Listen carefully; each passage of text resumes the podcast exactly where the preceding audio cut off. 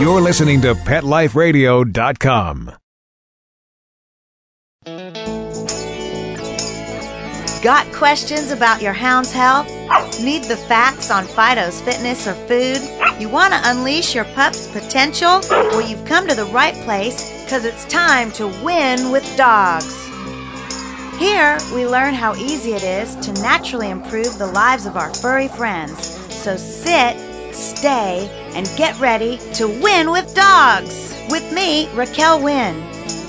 Hey listeners, back again to Win With Dogs for another exciting episode here on Pet Life Radio. Thanks for joining me. I'm Raquel, your host, and today we have something very special for you that I'm very excited about. I don't know that much about, but we're going to learn all we can from my guest. And we are going to be talking with Nicole Dorey. She is a student and assistant professor at the University of Florida, working at a place called the Canine Cognition Lab. It's canine cognition and behavior, and they're studying how much dogs can learn from us, how much they're paying attention to us. So it's going to be fascinating to see just what kinds of tests they're doing with dogs to see just how smart dogs can become, I suppose. In the Canine Cognition Lab in Florida, their research participants are dogs that live in typical homes with their owners. They're not lab-raised dogs. They're pets. They don't use any invasive or unpleasant methods to collect data. Oftentimes, the pup parents are there participating in the tests. So it's very rewarding for everyone involved. I can't wait to get talking with Nicole and see what they are up to there at the Canine Cognition Lab. So hang tight. We're going to take a quick break. And when we get back, we're going to talk with Nicole Dorey and the Canine Cognition and Behavior Lab at the University of Florida. Don't go away. Hey, don't you go anywhere. We'll be right back to Win With Dogs right after this quick water break.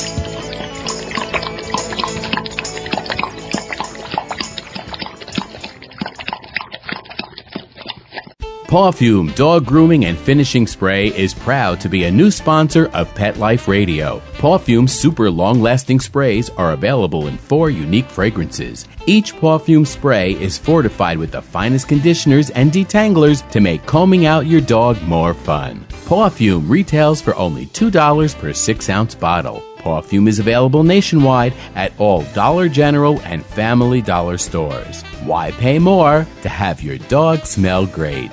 Pawfume, Pawfume.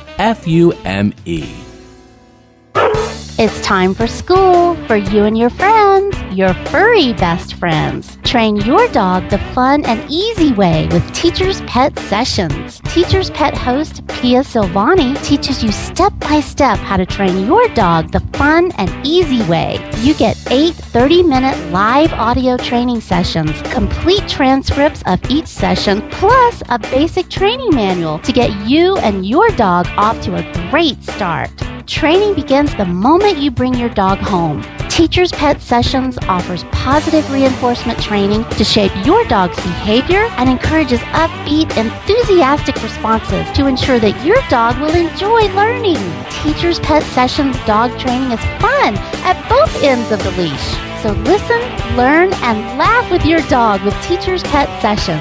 Get your copy of Teacher's Pet Sessions Volume 1 today. To order, go to teacherspetsessions.com. Hi, this is Pia Silvani, your host. Bring your dog, tug toy, and treats, and get ready to have some fun. teacherspetsessions.com.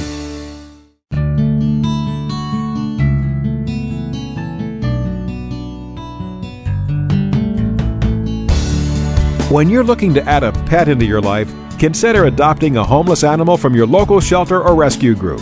Whether you want a kitten, puppy, or a more mature pet, a purebred or a one-of-a-kind mixed breed, even a rabbit or hamster, your shelter has the best selection of animals anywhere, all screened for good health and behavior.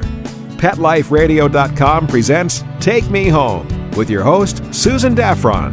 Join us each week as we showcase wonderful pets, tell stories, and even throw some pet education into the mix. So get ready to find out why the pet adoption option can be a great way to add a furry companion into your life.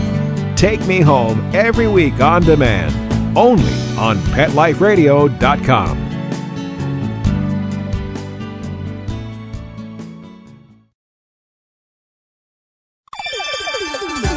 Let's Talk Pets on PetLifeRadio.com.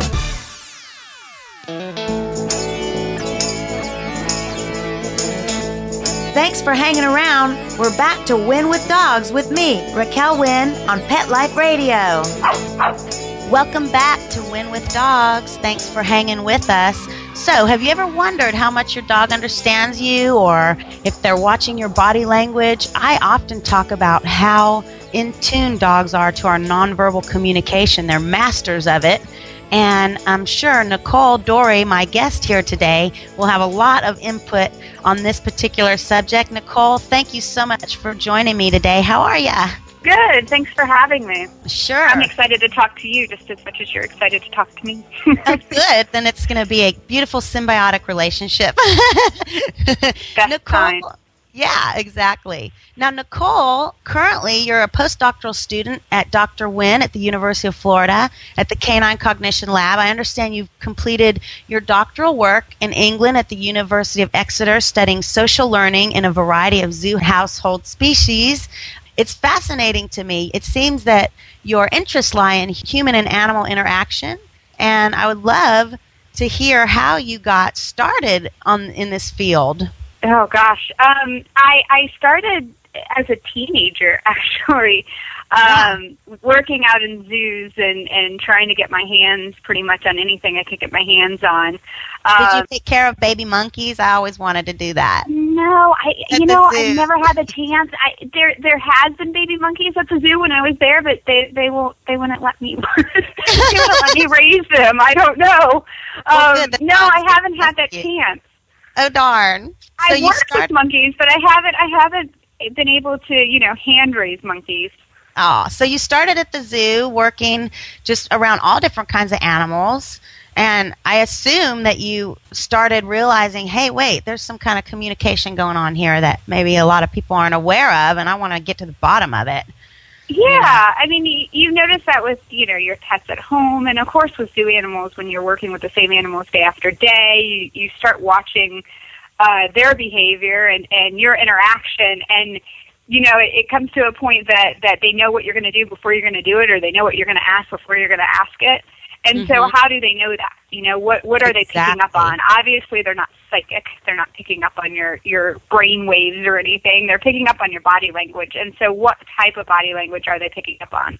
Yeah, and actually, we know that most, even human communication, 93% of human communication is nonverbal, which I find fascinating, that number, because most of us aren't really paying attention. We don't even realize we're communicating nonverbal. And here we have our dogs who are totally nonverbal. They're watching our every move. And like you're saying, they start anticipating stuff. I mean, it's almost like they're reading your mind, but I'm sure a lot of it has to do with the gestures that the humans are making and the cues. So what kinds of cues are you looking for coming from the humans? Yeah, we're giving off a lot of things. Research has been done on gaze, just looking at things, your head movement, and your arms, how are you pointing? And different types, will they follow a point from a baby doll, or will they follow a point from a human, and does it matter? And those are the kinds of things. Cool. Yeah, and it does. They won't follow an inanimate object's point. But they will follow a human point. So it's social in context. Dogs follow points even better than our closest relative, apes. Apes have been found to do very poorly on following human points. And dogs are much better at it. And that's one of our main questions in our lab is why. Ooh, that's fascinating. And why? That's a really good question. The first thing that comes to my mind is, well, these dogs are dependent on us for food. So, and for survival and for their everything. So, of course, they're going to be more tuned into us is what I would think. But then on the other hand, I know that dogs of all animals, they want to be involved in our endeavors and mimic us and be a part of the family. So maybe they're more motivated by, like a social drive too. Have you discerned what really is the motivation? And is it even the same for every dog? Yeah, we haven't looked into that particularly. I mean, these are definitely some of the theories we have. And I think it's a combination of both. I mean, I don't know how you can trying to separate out the history of the dog becoming domesticated as humans and, you know, needing us for that survival and the social connection. I mean, I think it's kind of one and the same, and I think they both play a role into why dogs, you know, why it's beneficial for dogs to read our body language and to understand kind of how we're communicating with them. Yeah, so they follow gestures, we know, better than even chimps, which is fascinating, or apes, which is really fascinating. What about mimicking behaviors or, you know, trying to duplicate our behaviors? And I ask you this thinking about, you know, the freestyle, the dogs that will, you know, you can train them to dance with you, do the freestyle classes or, you know, agility dogs. How much imitation is there? You know? Yeah, it's funny that you asked about imitation because that's what my whole PhD was on. Oh, and perfect. You knew that. No, I didn't actually. I actually didn't. But I see, we're in sync. You're reading my mind. Uh-huh. No, it's hard when you start researching imitation, and it's hard to define imitation scientifically, and that's mm-hmm. That's the problem. You know, we're coming into when we look at imitation as a scientist. Imitation defined in the literature has to occur, it has to be a novel behavior, it has to occur without reinforcement or learning for it to be considered this true imitation. And so there's other types of social learning that scientists have come up with that aren't imitation. And so dogs that copy your movement, you might have reinforced it. You know, you might have said, oh, that's really good, and without noticing, and that's what happens with babies a lot, you know, with speech, right? The baby comes out with some sound that sounds close to something that the mother is excited about, and the mom's like, yeah, that's it, and then repeats it and reinforces those closer approximations to the target behavior.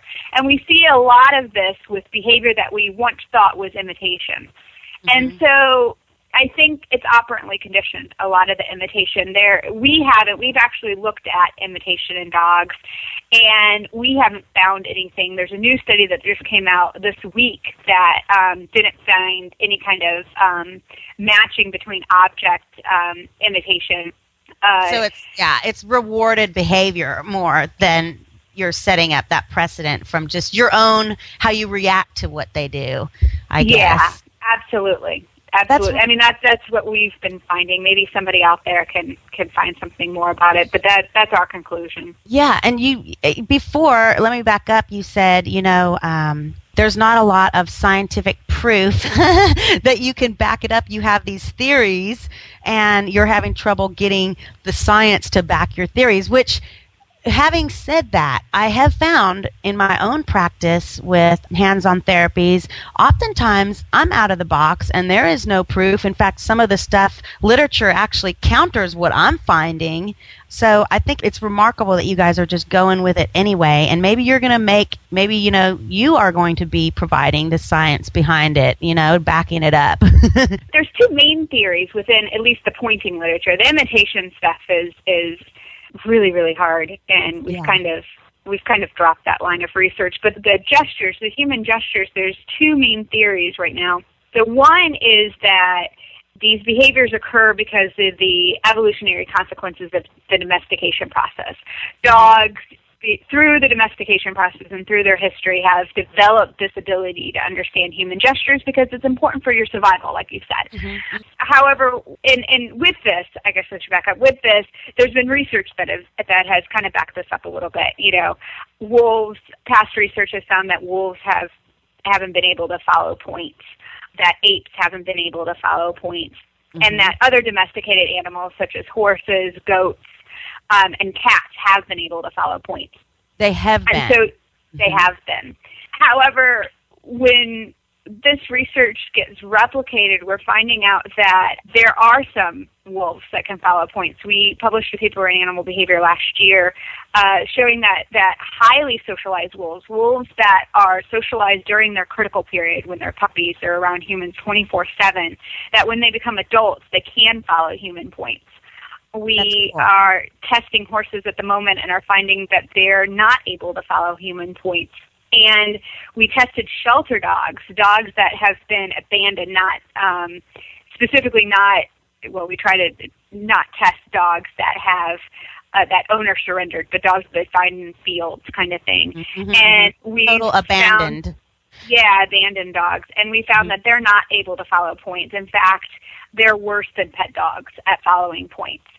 And so this research is coming together saying that, you know, it looks like they learn it through their lifetime. Yeah, and how much of that, though, like both of my dogs were rescues, and I know that with my Bichon, Jake, he was so scattered, like he could not focus. He wouldn't make eye contact. He was panting. He was just a nervous wreck, basically. And it was only through his own kind of calming and getting some self-esteem and getting some focus that he could follow my points, you know? So I wonder looking into that right now. We're looking into what happens if we play with them for, you know, an hour, 2 hours before we start testing them. Does that improve their ability? Does it? Have you found anything? We have not. We have not found that it does. Oh gosh. That we started this line. But as of right now we haven't finished this research, so it's out there. I would be so curious. I don't know if you've read a book, and I don't know why I'm thinking of this, but there's a book called Hidden Messages in Water, and it's a scientist who's taken pictures of water molecules and looked at them under a microscope, and then he analyzed the same water. He had people talk over the water, like love, love, we love you, and re-examine the crystals, and they were beautifully formed, symmetric, crystalline structures, and then the water molecules that had, like, I hate you, you're terrible water, those crystals became disformed and asymmetric. So I wonder if you would maybe indulge me when you're at your lab next. Just, I would be so curious to just having your intention, like, not just playing with them, but maybe doing a hold, like an energetic hold, and intending that they be more focused. You know, I really wonder if they can pick up on that, because I've had tremendous behavioral changes in my clients, my canine clients, just, doing hands-on work. Their whole behavior change. It's really, really, really fascinating to me. So anyway, that was just my own indulgence. Thank you, Nicole. Before we come back, right here we have a good breaking point. So I'm going to take another short break. Okay. Everyone out there, hang tight, get some water. And again, if you want to know more about this, you can visit caninecognition.com and check into it. But we'll be right back with Nicole Dorey from the Canine Cognition Lab at the University of Florida. Don't go away. Hey, don't you go anywhere. We'll be right back to Win with Dogs right after this quick water break.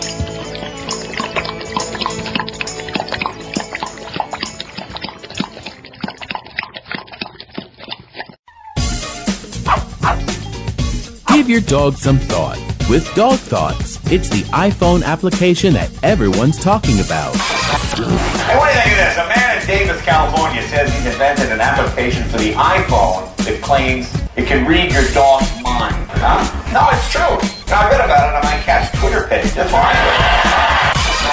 Jay Leno talked about it, CBS reported on it, and now you can see what all the buzz is about. Created just for dog lovers, Dog Thoughts makes taking photos of your furry best friend more fun. Shake your dog and read his mind. On your iPhone, of course. Take a pic of your pup, shake your phone, and watch as his thoughts appear on the screen. Does he have a bone to pick with you, or is he having a tail-wagging day? Get your Dog Thoughts iPhone app today. Just 99 cents. Go to PetLifeRadioPromotions.com. That's PetLifeRadioPromotions.com.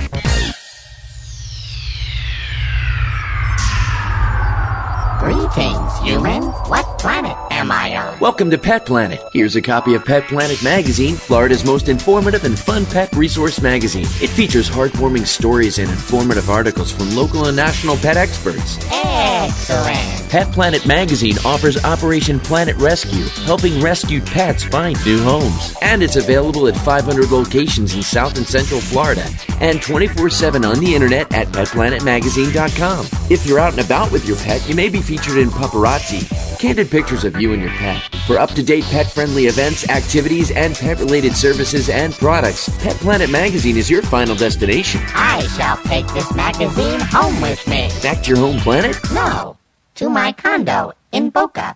Pet Planet Magazine. Check them out at www.petplanetmagazine.com or 352-394-8578. It's out of this world.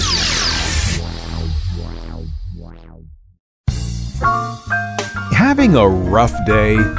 Longing for the dog days of summer? Think your fun furry friend lives a dog's life? Well, find out everything you're begging to know as Pet Life Radio presents It's a Doggy Dog World with pet expert and award-winning author Liz Palaika. Every dog has his day, and you'll find out how to make your dog's day fun and rewarding every week on demand, only on PetLifeRadio.com.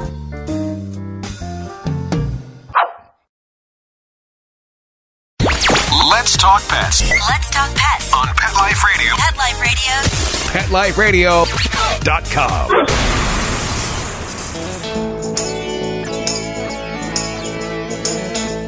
Thanks for hanging around. We're back to Win with Dogs with me, Raquel Wynn, on Pet Life Radio. And we are back. Thank you. So, Nicole, okay. What kinds of, I'm just curious, if I have a dog and I want to test some gesturing principles with my own dog, are there tests that people can do with their own pets at home to kind of see how far along their dogs are in this process? Yeah, absolutely. So our tests are pretty simple. We have two containers that are equal distance apart between the person, about 0.5, so it's about a meter between the two, and then you pick the center. You stand in between the two containers, so you have so 1 meter. So it's like a triangle. No. So you have a container, mm-hmm. and then yourself, and then another container.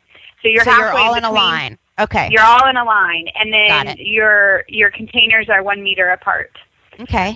And then you have somebody hold your dog. Or you put your dog into a downstay if you have a very well-trained dog, and you put him in a downstay about 2 meters away from you in front of you. And you can do this. There's many different types of points.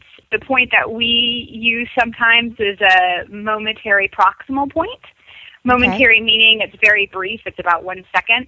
And proximal meaning that your hand is 40 centimeters, your pointing finger is 40 centimeters from the container. So you're standing up and you do a full point. So your hands are in the center of your body.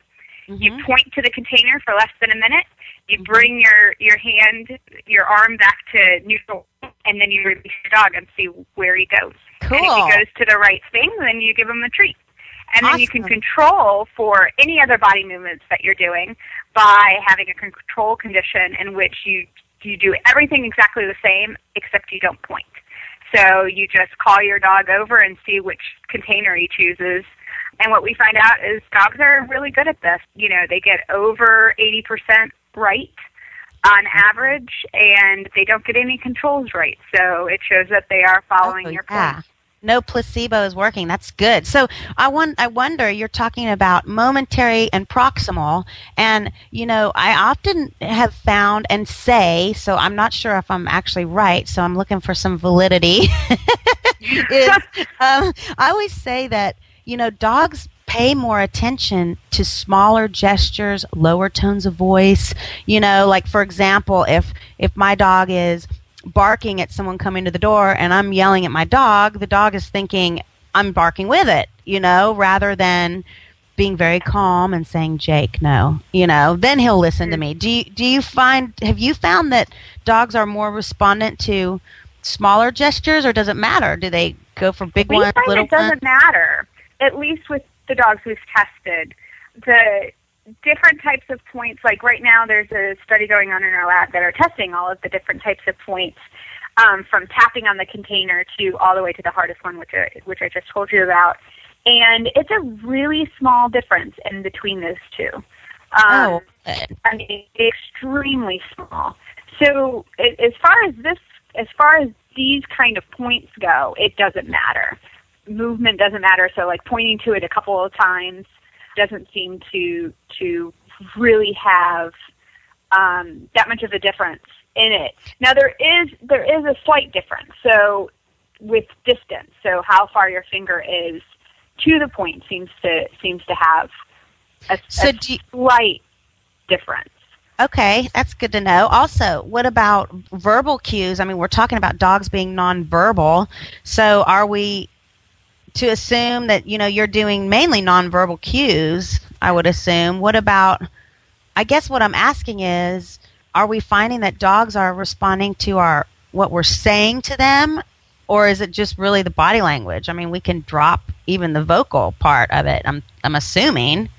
Yeah, I mean, I think dogs, I don't know. I mean, I've done some training, and my dog, especially if it's really busy, she watches my body more than she listens to my voice. Yeah. There has been, do you find the same thing? Mm-hmm. Yeah. Most of our research has been nonverbal cues, and dogs understand us just fine. There has been a study out on tone and our tone, and I don't know that much about it, but I do know that dogs do...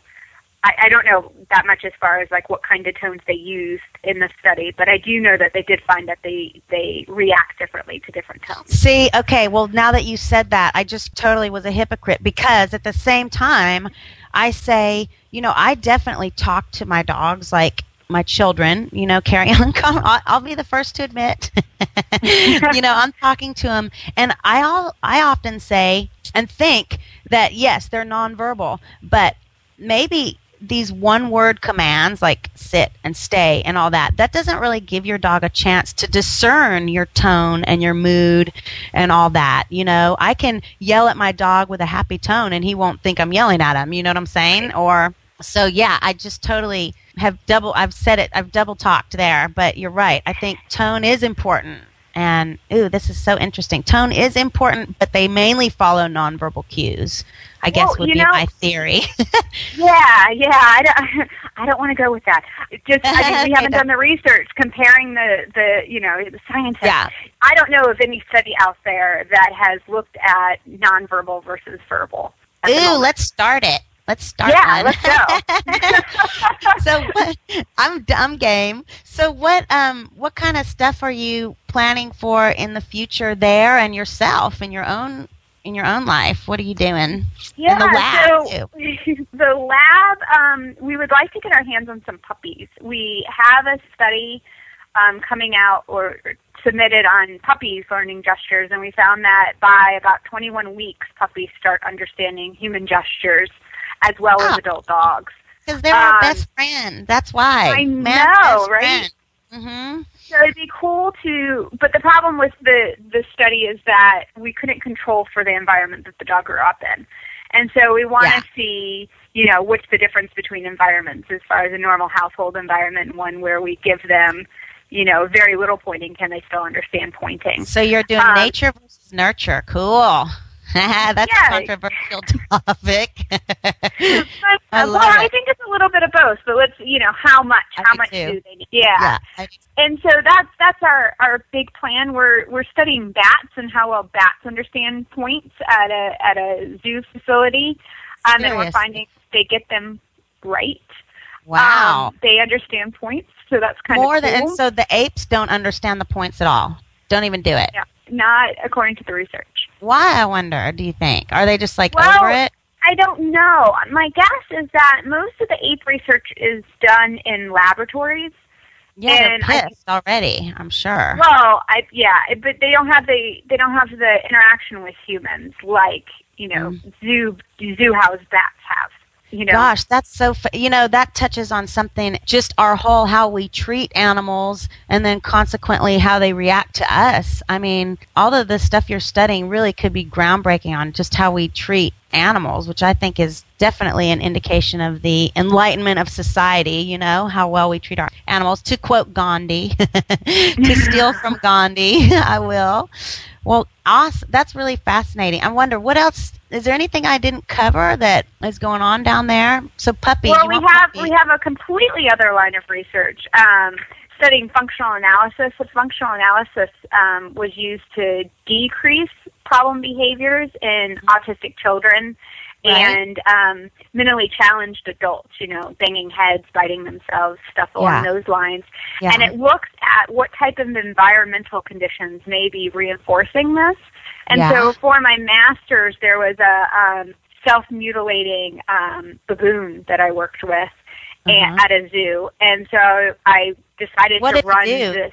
What did the what was the baboon doing? He was like cutting himself? He was biting his leg and spinning in circles, and he was giving himself some really bad wounds. Okay. By doing it. And so I was wondering what was reinforcing this behavior. What in his environment did he find? I mean, obviously the behavior was increasing, so it had to be reinforcing in some way, and why.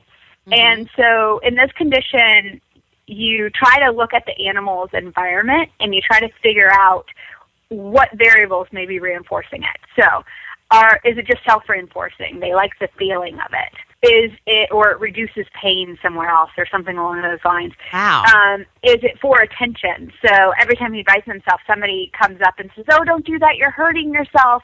And although you're trying to help, you're still reinforcing the behavior. Yeah. Is it to escape from demand? So you tell the person or the animal to do something and they bite themselves and you say, okay, never mind, you don't have to do it. I don't want you to bite yourself anymore.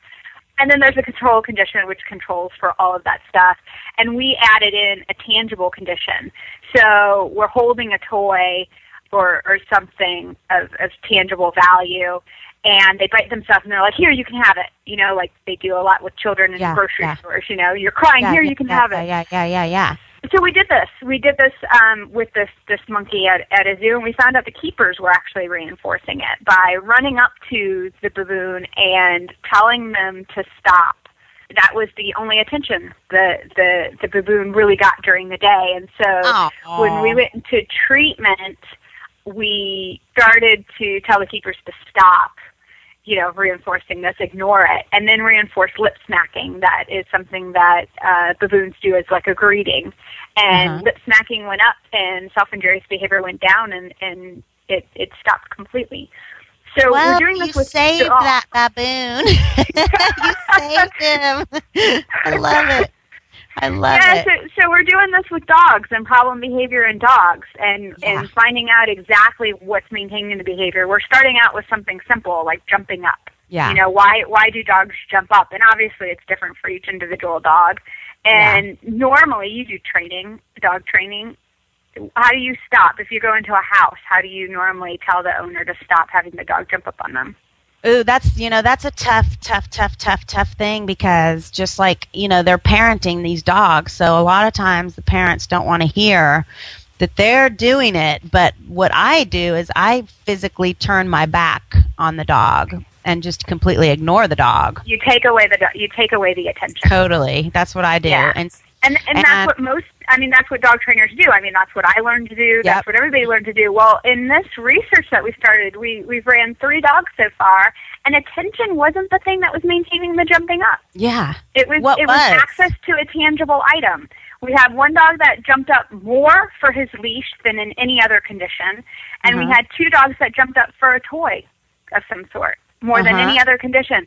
So we actually gave them, so in the baseline, we actually gave them attention for jumping up. We left them out of the sit or lie down, and they jumped up. We're like, okay, you don't have to sit or lie down. You can do whatever you want. We did it in ignore condition, where we just ignored them the whole time. And then we did an attention condition, where if they jumped up, we gave them lots of attention. And all 3 dogs jumped up more for that tangible item than intention. And, in fact, attention was really low as far as the key. Yeah, which is really cool. That's so this is new. We've only, ran 3 dogs on this. But it's not always what we think it is. Yeah. That's what I learned, too. You know, you come through a doorway, you ignore the dog, you take away the attention. Yeah. But that's not what's maintaining the jumping up. Yeah, and my dog, my Bichon, especially, we just had to put our Angus to sleep a few weeks ago, and he went through a period where he was super, hyperventilating when we'd come in, because he was experiencing some separation anxiety when we left, I'm sure. And he actually, the only way we could get him to calm down was to sit quietly with him and just to give him, like you're saying, more attention, very calm don't talk, you know what I mean? Breathing, can slow our own breathing until that dog calmed down, or our dog calmed down. So yeah, you're right. He reacted with more attention. It actually helped him. And funny you should mention that, because the only reason I was adapting my behavior is because I was kind of feeling a little bit sorry for him and feeling bad that I had to leave him.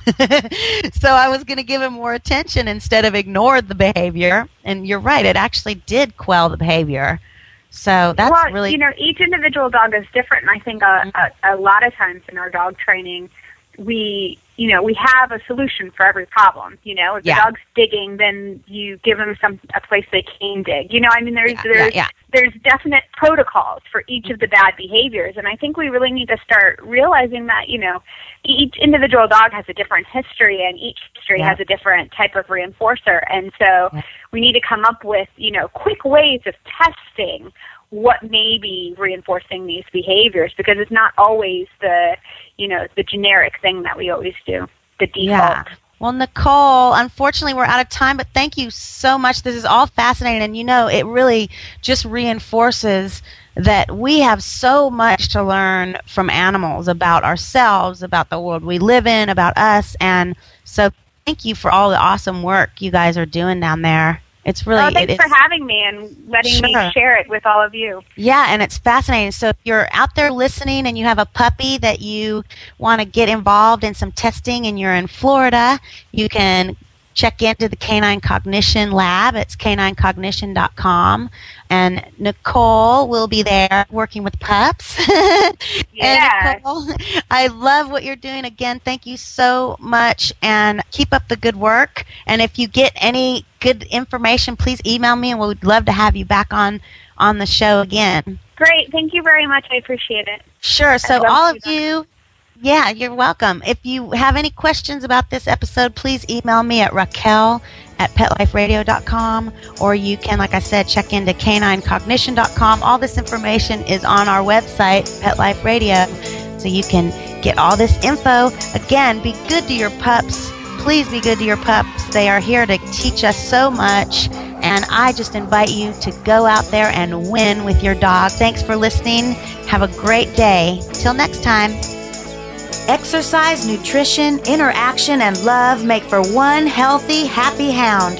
Give yourself the gift of knowledge on demand every week right here at Pet Life Radio with me, Raquel Wynn, and Win with Dogs.